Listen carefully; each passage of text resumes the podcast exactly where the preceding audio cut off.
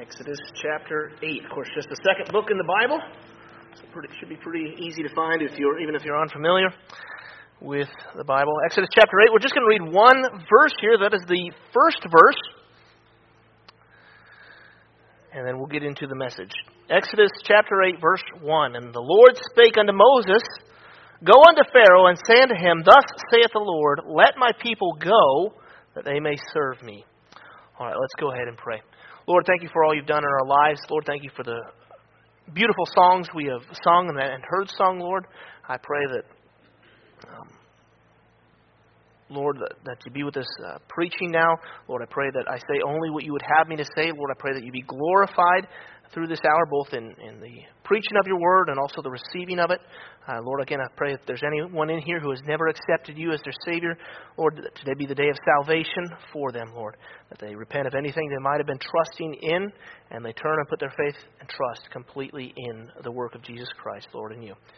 And uh, Lord, bless uh, as only you can in this service today. In Jesus' name, amen. Amen. All right, this. This this verse here contains a, a command or a uh, exhortation, if you will, almost to Pharaoh, but definitely command. Let my people go that they may serve me. A very famous command here is uh, we're all pretty familiar with the, the let my people go. Uh, a great, uh, great uh, a phrase that is very uh, that is really made to stand up in front of somebody and just just power it out. Just go ahead and proclaim it uh, with a loud voice, as I'm sure Moses did to Pharaoh. I don't think he said it in a, in a whisper. I think it definitely had some some oomph behind it. Uh, but the the second part of the phrase is what this message will be focusing on. The reason that is that Israel was supposed to be set free is that they can serve Jehovah God. Let my people go that they may serve me. Again, if you, if you are familiar with this portion of the Bible, for the previous few hundred years, Israel had been serving Egypt. They had been, um, of course, they moved there under, under Joseph and, and lived there, and they began to prosper, and then Egypt put them under bondage, put them into slavery, and they've been living the last few hundred years under slavery or in slavery. But that time was now over. It was time for God's people to serve God rather than serve Egypt. Now, in the Exodus, as Israel comes out of Egypt, uh, we, we recognize that it is a great picture of salvation. That the power of the previous master has been broken, and the slave is set free from his bondage. Again, Israel from Egypt, and we look at our salvation we have been set free from the bondage of sin, the power of sin, and now we are freed to serve God. We have been saved to serve. We have not been saved merely to escape hell. We have been saved for a purpose.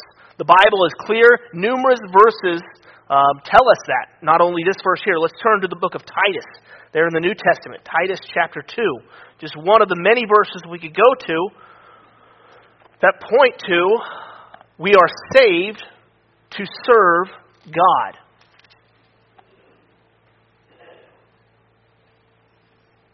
Titus chapter 2, and we'll read verse 14.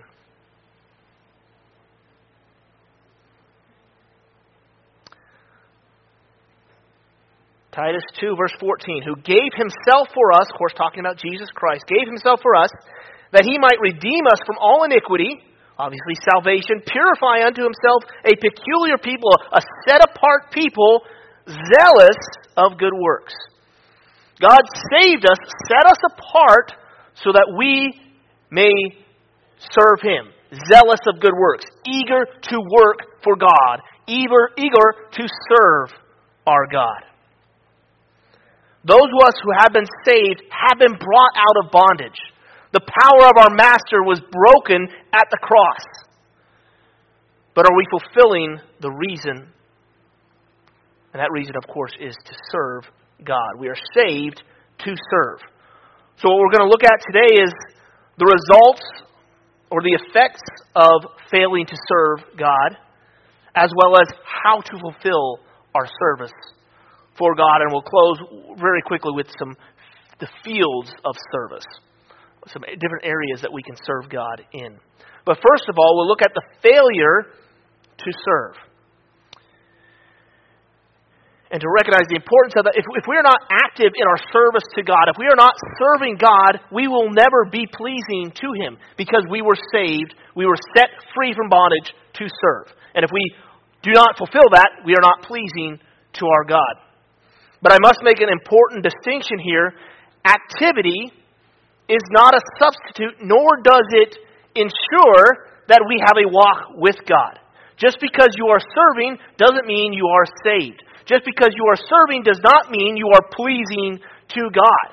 Uh, the book of Micah talks about that in uh, Micah chapter 6, where he talks about how shall I come before God, and he gives, like, shall I offer up some sacrifices? But then he says, Thou hast told us, O man, uh, uh, I, we have told, I've told thee, O man, what is good, and what doth the Lord require of thee, but to do justly, to walk humbly, uh, to love mercy, to walk humbly, with thy God. So just because you are offering sacrifices, just because you are serving God, does not mean that your walk with God is strong, or even if you have a walk with God, period. We have many people, the book of Matthew talks about in chapter 7, who will stand before God and say, We cast out devils, we preached your name. But they were lost, and they will be cast into hell. So just because service is present does not ensure that does not mean that their walk with God is present as well. However, a walk with God will always be accompanied by service for God, by good works. Let's look at the book of James, chapter 2. If you're still in Titus, a few, few books over Titus, Philemon, Hebrews, James. James, chapter 2.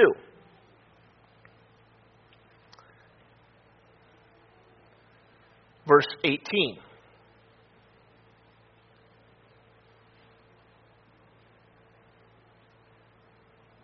Yea, a man may say, Thou hast faith, and I have works. Shew me thy faith without thy works, and I will shew thee my faith by my works. Of course, James chapter 2 is a often misinterpreted chapter, and people try to use it to justify the false doctrine that you must work in order to gain salvation, in order to earn salvation. And James is not dealing with being justified before God, He is dealing with showing your salvation to others, proving that you are saved to those around you. Verse 17, even so faith that hath not works is dead, being alone. If you say you are saved and there is nothing in your life that would point to a desire for God, then your faith is dead. Most likely you are not saved. And James here says, I'm going to show you my faith. I'm going to prove my salvation to you by my works. So a walk with God will always be accompanied by works, by a service for God. So we're going to look now at three areas that can either be a cause or the result of not serving God.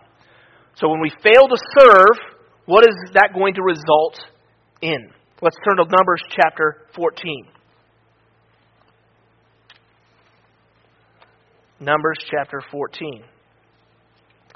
Pretty familiar passage of Scripture to us. This is when the 12 spies have gone into the promised land and they have came back and said we can't enter the land. The people that are too strong will never will never make it. We'll will die and will be basically put back into bondage again by another people this time. But numbers chapter 14 gives us the result of not serving god Numbers 14, verse 1. And all the congregation lifted up their voice and cried, and the people wept that night, and all the children of Israel murmured against Moses and against Aaron.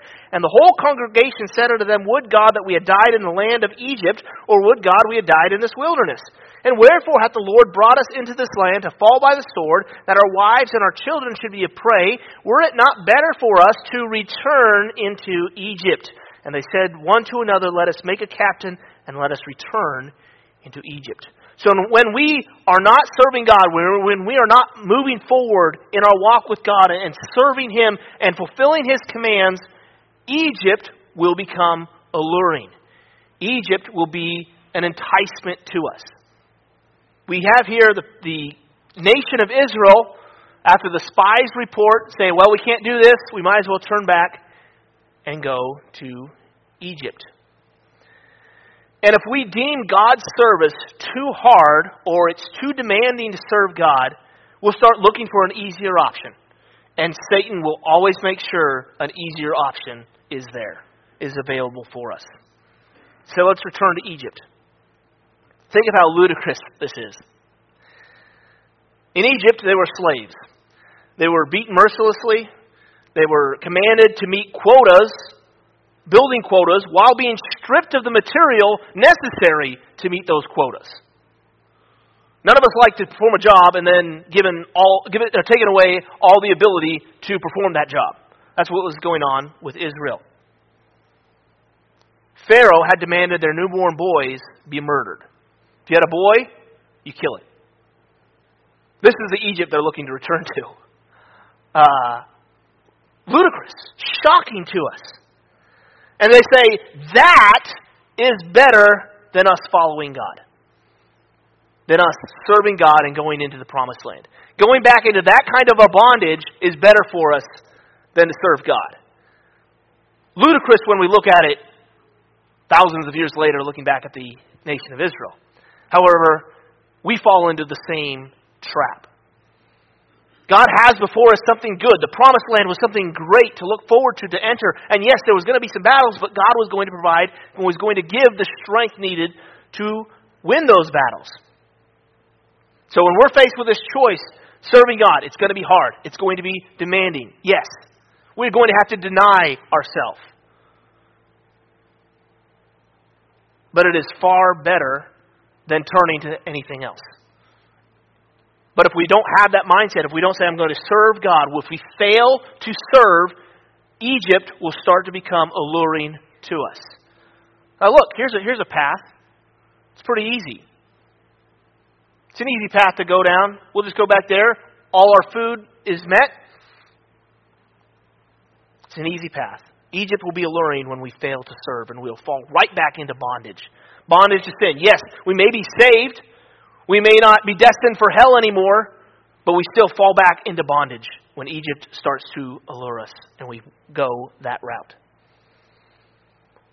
In line with that, when we fail to serve, we will also begin to make our own gods. Let's turn to the book of Amos, a little bit more difficult to find in the minor prophets here.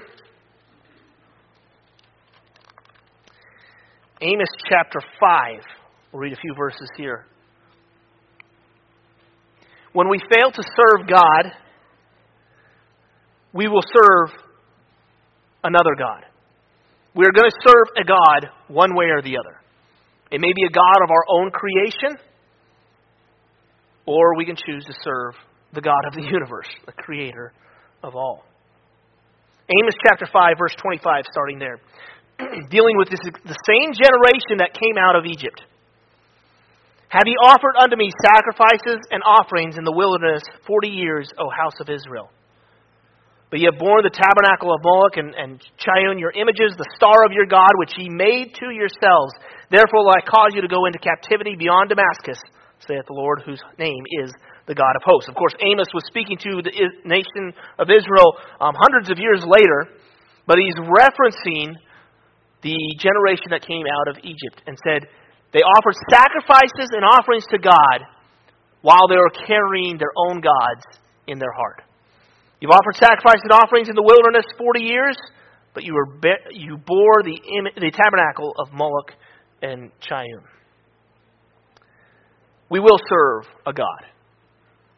Again, maybe a God of our creation, serving the world, some gods that they have money, fame, pleasure. But we will serve something. And it's going to be far greater, far better for us to serve Jehovah God.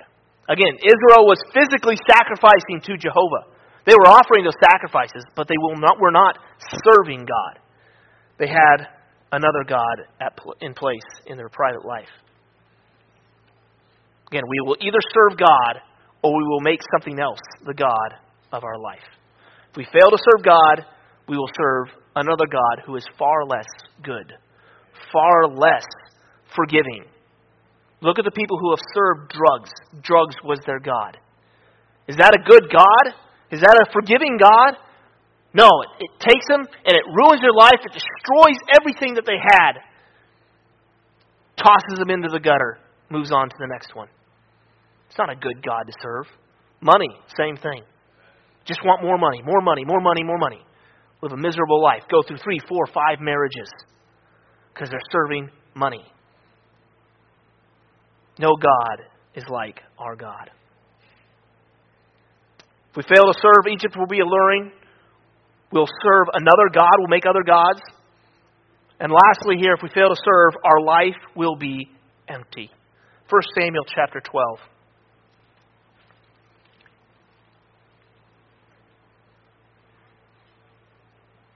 First Samuel chapter 12. We'll read verses 20 and 21.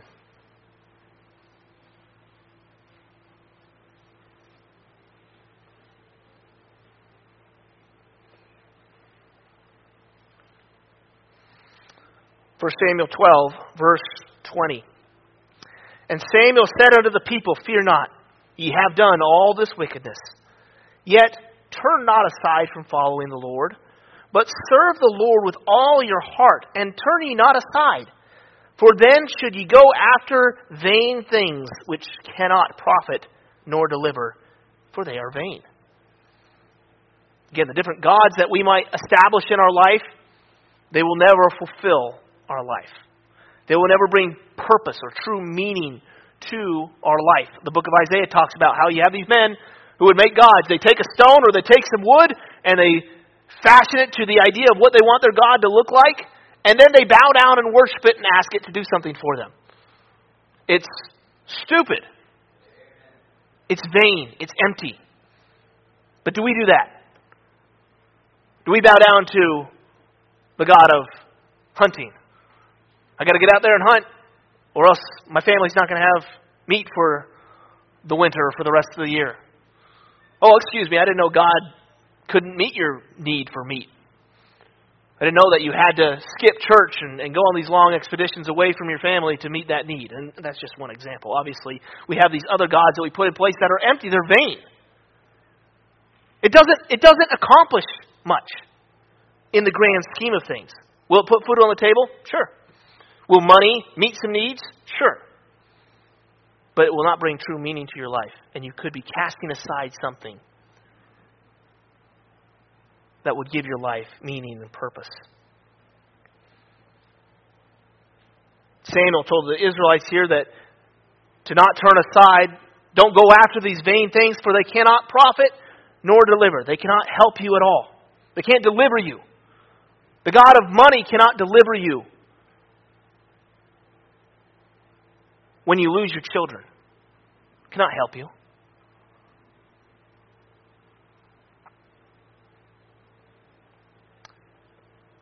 Solomon dedicated an entire book to make this exact point that life is empty, it is vain outside of God. Outside of serving and following God, life will be pointless.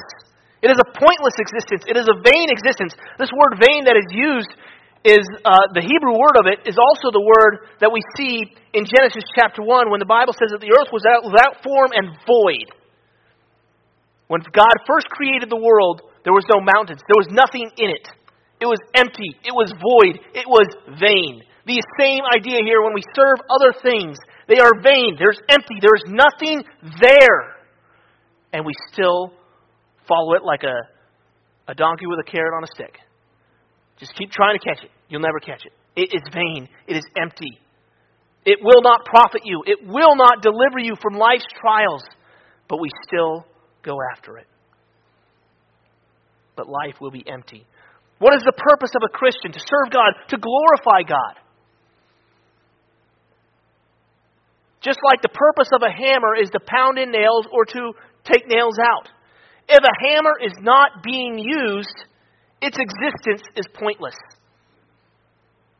If a Christian is not being used for its for the purpose, if we are not fulfilling our purpose to serve God, our existence is pointless.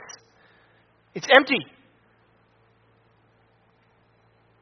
Again, if we are not employed in the service of God, our, our lives have no meaning, We'll lead a fruitless life, and have to stand before God with nothing to show for everything that He gave us, for the life that He gave us. Because we followed other gods. We did not serve our God. Let my people go that they may serve me. You have been saved. You have a purpose to serve God. Any other thing we might choose to serve will lead to an empty, a vain life. So, fulfillment of service to God. How do we avoid this empty life uh, where bondage seems alluring to us? As Samuel said here in 1 Samuel 12, serve the Lord with all your heart and turn not aside. How do we fulfill this life? First of all, we must trust in God. Numbers 14, back there. Turn back to Numbers chapter 14. We saw the nation of Israel's response to the spies' report, and we'll look at a few spot, two of the spies and their response to it all. Numbers chapter 14, we'll read verses 6 through 9.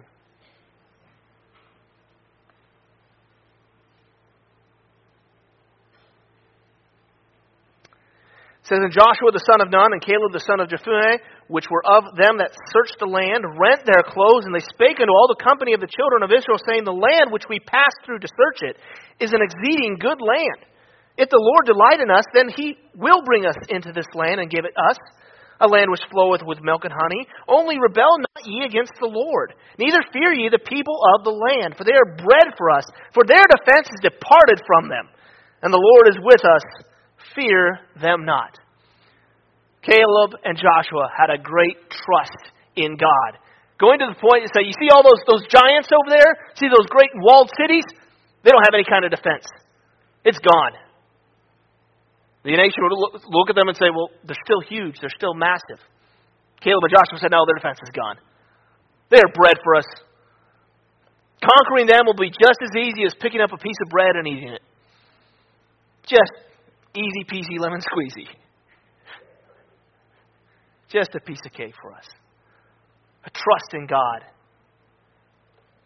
How do we fulfill service? It has to start here with a faith in God.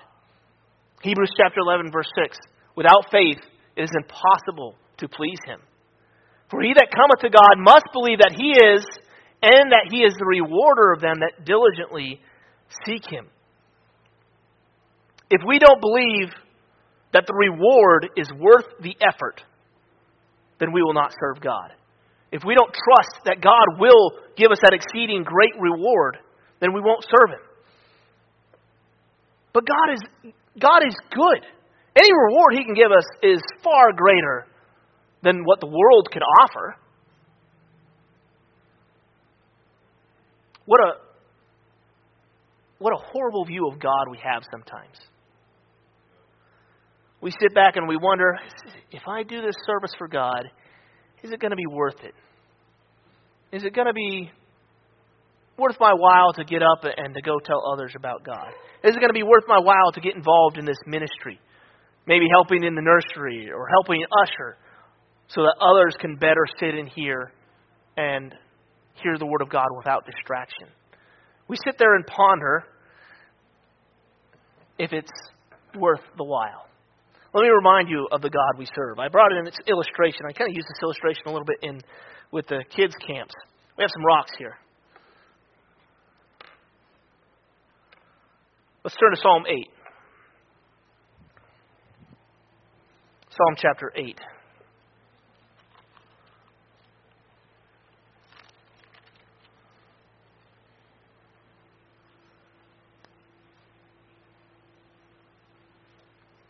I to remind you of the God that has commanded our service.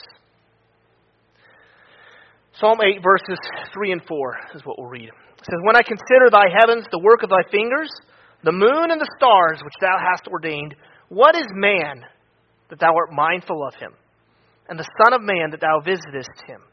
David here is saying, When I sit down, dark night, and I look out into the sky, and I see the stars, I see the moon, the heavens, everything that's contained in there, start to wonder what is man? Why do you even bother with man?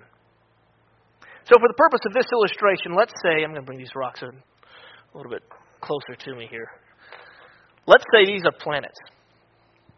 And this podium up here, or this platform up here, is the Milky Way galaxy. Now, in the Milky Way galaxy, if you were on one end of the galaxy, you would not be able to see. If you're standing on this podium uh, and you see, you can see the rocks. But in the Milky Way, uh, so what I'm saying is this is not scale. Okay, this is not built to scale at all. Um, I didn't carefully measure this all out. But let's say Earth is a pretty small planet, right? Let's like this planet Earth. You have Jupiter, Saturn, Venus, whatever whatever planets you want to assign to these rocks. But let's make this one Earth. Okay, if this is the size of Earth, would you be able to find you on it? No. I mean, we're tiny compared to Earth.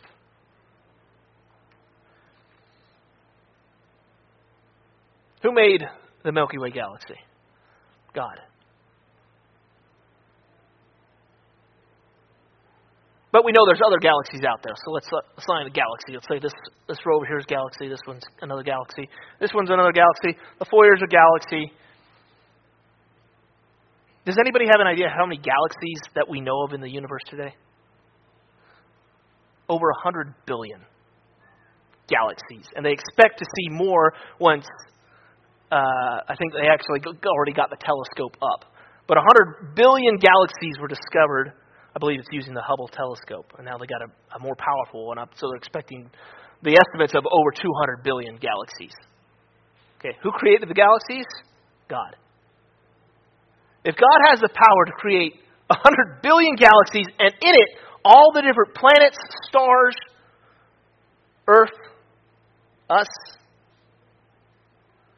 and we sit back and say, I wonder if serving God, a God that powerful, is really worth my while. Do you think He can meet your needs? I think so. And get this, He even wants to meet our needs.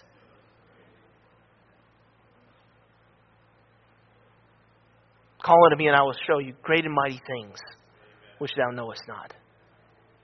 Come unto me, all ye that labor and are heavy laden, and I will give you rest. This is the God who has commanded us to serve him.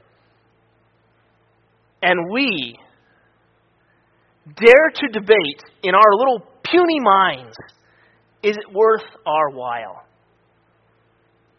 This God not only created you, not only can meet all your needs, not only wants to have a relationship with you, He deigned to become a man and live on this little speck in His universe. And He deigned to die for you, to shed His blood for you, so that you can be redeemed back to the Father. You can have that relationship with God restored trust in God, how can we not? How can we not trust in this God? And again, we, we, we because we're just flesh, we just have these eyes that can only see so far. Our perspective is so limited. But what an affront to God to say, I don't know if it's worth my while to trust you, to serve you. Don't forget who is commanding the service. It's not the pastor though God may use him and does use him. But it is God commanding the service. The God that made the planets, the vastness of the universe. Just amazing. There can be no doubt that serving God will be exponentially more profitable for us than anything else we could choose to serve. Don't forget which God is commanding the service, the Creator. His goodness is limitless. His great love was demonstrated when He died for us. And now He says, Your life is mine. I bought you with my own blood. Now serve me. Trust in God. How do we fulfill service? We must start with a trust in God. Second thing is to lift up our eyes. The reason, again, we question whether serving God is worth it is because we value the temporal more than the eternal. We value the things of man more than the things of God. And a temporal mindset will never lead to a life that is full of service to God. There will always be limitations placed on the areas of service or the amounts of service. Or again, we'll have that idea, that motive of what's in it for me. If we're going to serve God and fulfill this command to serve God, we must lift up our eyes and we'll look at two different areas. First of all, we need to look on the fields. Lift up your eyes and look on the fields. John chapter 4. One of the things that hinders us the most in serving God is because our eyes are focused on ourselves. If we can lift up our eyes off of ourselves, it will help us greatly in our service for God. We need to lift up our eyes and look on the field. John 4:35. Jesus speaking here, he says, Say not ye, there are yet four months, and then cometh harvest? Behold, I say unto you, lift up your eyes and look on the fields, for they are white already to harvest. This is the conclusion of the passage dealing with the uh, woman at the well, the Samaritan woman. Of course, if you're familiar with it, if you're not familiar with it, I'll give you a short summary. Jesus and his disciples are in Samaria, a, a region uh, that it was hated by the Jews. They hated to be in Samaria. But anyway, they're in this area, and so they, the disciples go into the city to buy bread. Jesus is sitting at a well um, outside the city. A Samaritan woman comes in, comes up, and she's going to draw water, and Jesus asks her to give him some water, and they get into a discussion. She ends up getting saved, um, and then goes into the city to tell others about Jesus. Of course, again, the right reaction when you are saved, you should tell others about what God has done for you. So she goes into the city. And as she's going into the city, the disciples had come out of the city and uh, actually, sorry, they had come out uh, before she left. They come out of the city and, and were and were sitting there and watching Christ talk with the Samaritan woman. And so then they try to get him to eat, and he says, "I have meat to eat that you know not of." And and then he says, "Look, you you have this this mindset of areas of service. I'm going to serve God at this time. The harvest is not yet. There's still time to. There's that's a while later. I'm going to serve God when I come to church. I'm going to serve God at a set time when it's time for that to take place. The harvest has a set time that it takes place. And Jesus said, "Don't don't do that. Lift up your eyes, look on the fields. They're white already to harvest. The service of God is right before us. We can serve God now if we would only lift up our eyes. Again, it's very possible the disciples passed this woman when she was coming out to the well and they were going in to buy bread. Very possible they passed each other. They wouldn't have talked. Um, Jews didn't talk to Samaritans.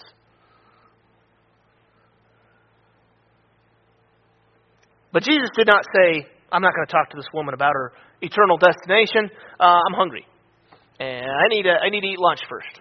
We're going to be leaving here pretty soon and go to lunch. And some of us, you know, some some go to restaurants. You're gonna pass somebody on the road with a flat tire and say, "Well, it would help them, but I need to have lunch. I need to go eat lunch." We place such limitations or on, on our service for God, but lift up our get our eyes off of ourselves. Look on the fields. The service for God is right there in front of us. If only we would lift up our eyes and look around us. To serve God, we must, at times, almost all the time, prioritize others over our own needs and desires. That's what Jesus did here. He prioritized the woman over his own needs. He could have stopped the conversation midstream and said, Oh, the disciples got back. Uh, I'll talk to you after I eat lunch. We'll continue this discussion. That's not what he did. He continued the discussion, and the lady ended up getting saved. Again, we must prioritize others. God will not say when we stand before Him, You would have more rewards. I would have helped you out more on the earth, but you were just too interested in helping other people. So I, I kind of limited your rewards because you helped others too much. Uh, that's not, that's not going to happen.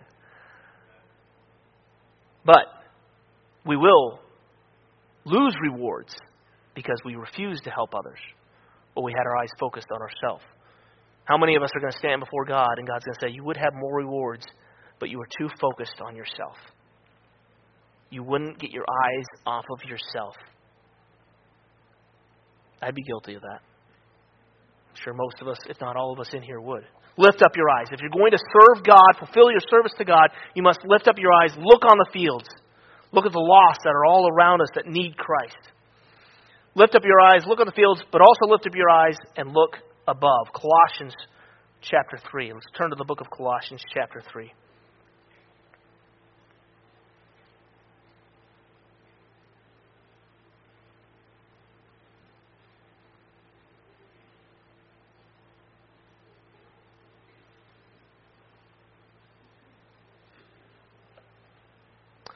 Colossians chapter 3, we'll read the first two verses. if ye then be risen with Christ, if you are saved, if ye then be risen with Christ, seek those things which are above, where Christ sitteth on the right hand of God. Set your affection on things above, not on things on the earth. We see people's affection. People sometimes prominently display their affections. You see them bumper sticker, you know, Kansas City Chiefs or uh, you know New York Yankees or New York Rangers. You see their affections displayed. They put them on their car sometimes. Shirts. People display their affections of the worldly things quite often.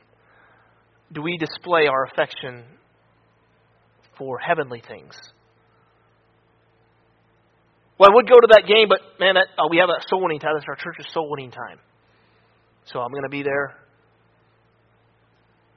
I would go to that party, but Bible says wine is a mocker and strong drink is raging.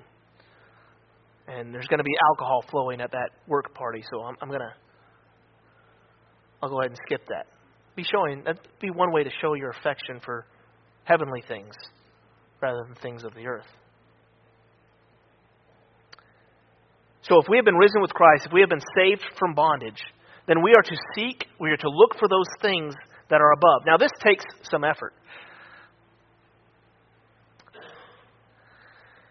How do we consider those things that are above? How do we seek those things? We have to first think about what are things that are above. We know, we in, intrinsically know what's of value here on this earth. You know, a child knows, okay, money. Money's good. Money has value. Child knows, oh, candy is good. Food is good. Food has value. Warmth has value. Clothes have value. We, int- we, we know instinctively what has value here on this earth. Do we know what is valued in heaven? We have to stop and consider that because that's not part of the natural man, that is the spiritual man. And that takes more effort to learn what is of value in heaven but if we are to seek the things which are above, we must know what things we are to seek. And that, again, takes some effort. It takes some getting alone with God and saying, Lord, what do you value? What do you want me to seek after? And God will show you. Well, you need to, you need to seek after a, a faithful commitment to church services. I'm going to be here Sunday morning, Sunday night, Wednesday night. That's something that is from above. And that's something to seek after. I'm going to seek a here's here's something else that is of value to God is, is when we set time apart in our day for Him. I'm going to spend some time and talk with my God. We do this with our spouse. We know it is important, it is of value to talk with our spouse. So we set apart those times, whether it be just a daily thing or we set apart special times. Let's have a Friday night date night.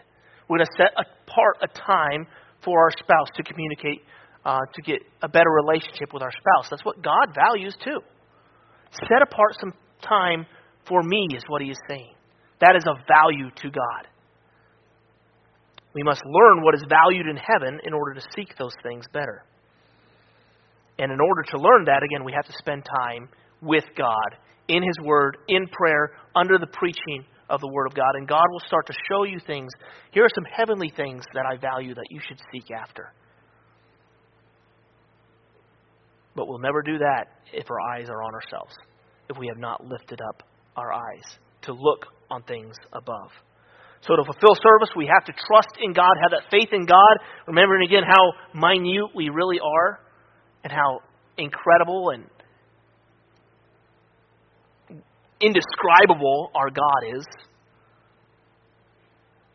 And then we look, lift up our eyes, look on the fields, look above.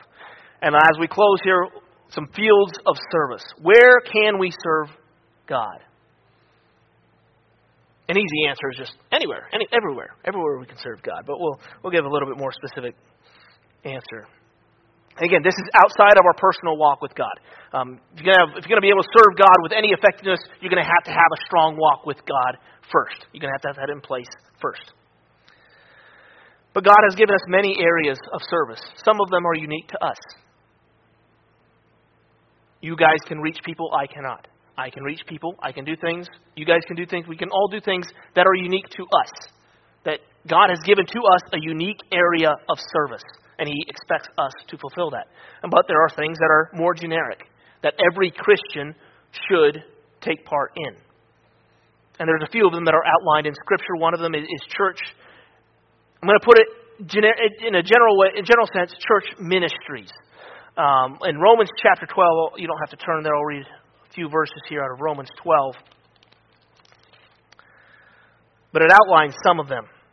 Uh, for as we have many members in one body, and all members have not the same office, so we being many are one body in Christ, and every one members one of another, having then gifts differing according to the grace that is given to us, whether prophecy, let us prophesy according to the proportion of faith, or ministry, let us wait on our ministering. He that teacheth on teaching, he that exhorteth on exhortation, he that giveth, let him do it with simplicity. He that ruleth with diligence, he that showeth mercy with cheerfulness. Just a few there. You see some more that are given in 1 Corinthians as well. But some different areas that God has particularly gifted each of us in, but the church needs them all in order to grow, in order to grow closer to God. The church needs these different areas, these different ministries. We have ministries in our church. We have the bus ministry. We have nursery. We have ushering. Um, we have different areas that God has provided to us to be able to serve Him in. Are we fulfilling that service? Are we going out into that field? Again, every Christian is expected to do his part in the church. In 1 Corinthians, it gives the example of a body, and if you have the eye, if, if everybody was an eye, you wouldn't be able to go anywhere. If everybody was an ear, you wouldn't be able to see anything. We all are expected to take part. You need feet and hands and arms and legs and a body, and eh, just everything. We all are expected to take part to help exhort the church. And again, we have church ministries for that, and, and some of it is just showing up and encouraging each other. Just by our presence sometimes can be an encouragement to others. Another area of service, another field of service is prayer. And this one is part of your walk with God, but it is also an area of service as we lift up others in prayer, intercessory prayer. Um, Second Timothy chapter two touches, on, or sorry, First Timothy chapter two touches on that. Another area of service is evangelism. Going out and witnessing to others. This is something every one of us, these four areas that I'm going to touch on, are something that every one of us are expected by God to fulfill these areas of service. Evangelism. Going out and telling others what Christ did for you, how he freed you from bondage. And, and fourthly, uh, this one's, I'm going to put workplace out there. I know, I understand some of us don't go to a workplace, but um, that can also be a mother at home. That's an area of service God expects you to serve Him in um, and to seek those things which are above in that area. Um, Acts chapter 18, Paul was a tent maker, and so he joined up with Priscilla and Aquila, who were also tent makers, and soon after that, you see them in the church. They helped found the church of Corinth. There's no doubt in my mind that he witnessed to them as they were sitting there making tents. The Bible says that he joined himself to them because they were of the same craft. So the workplace is a great area to serve God in. Just four areas, four fields of service. There are many others that you could list church ministries, prayer, evangelism, workplace. Seek those things which are above, and God will show you what field He wants you to go into. Again, if it's a church ministry that we have present in our church, God will show you that. It is your purpose in life to serve God. Let my people go that they may serve me. Are you fulfilling the service to God? Or are we being allured by Egypt? By the things of this world, have we made other gods and we're serving them instead of serving the God who made us, the God who died on a cross to save us? Are you fulfilling the service of God? Let's go ahead and bow our heads, close our eyes.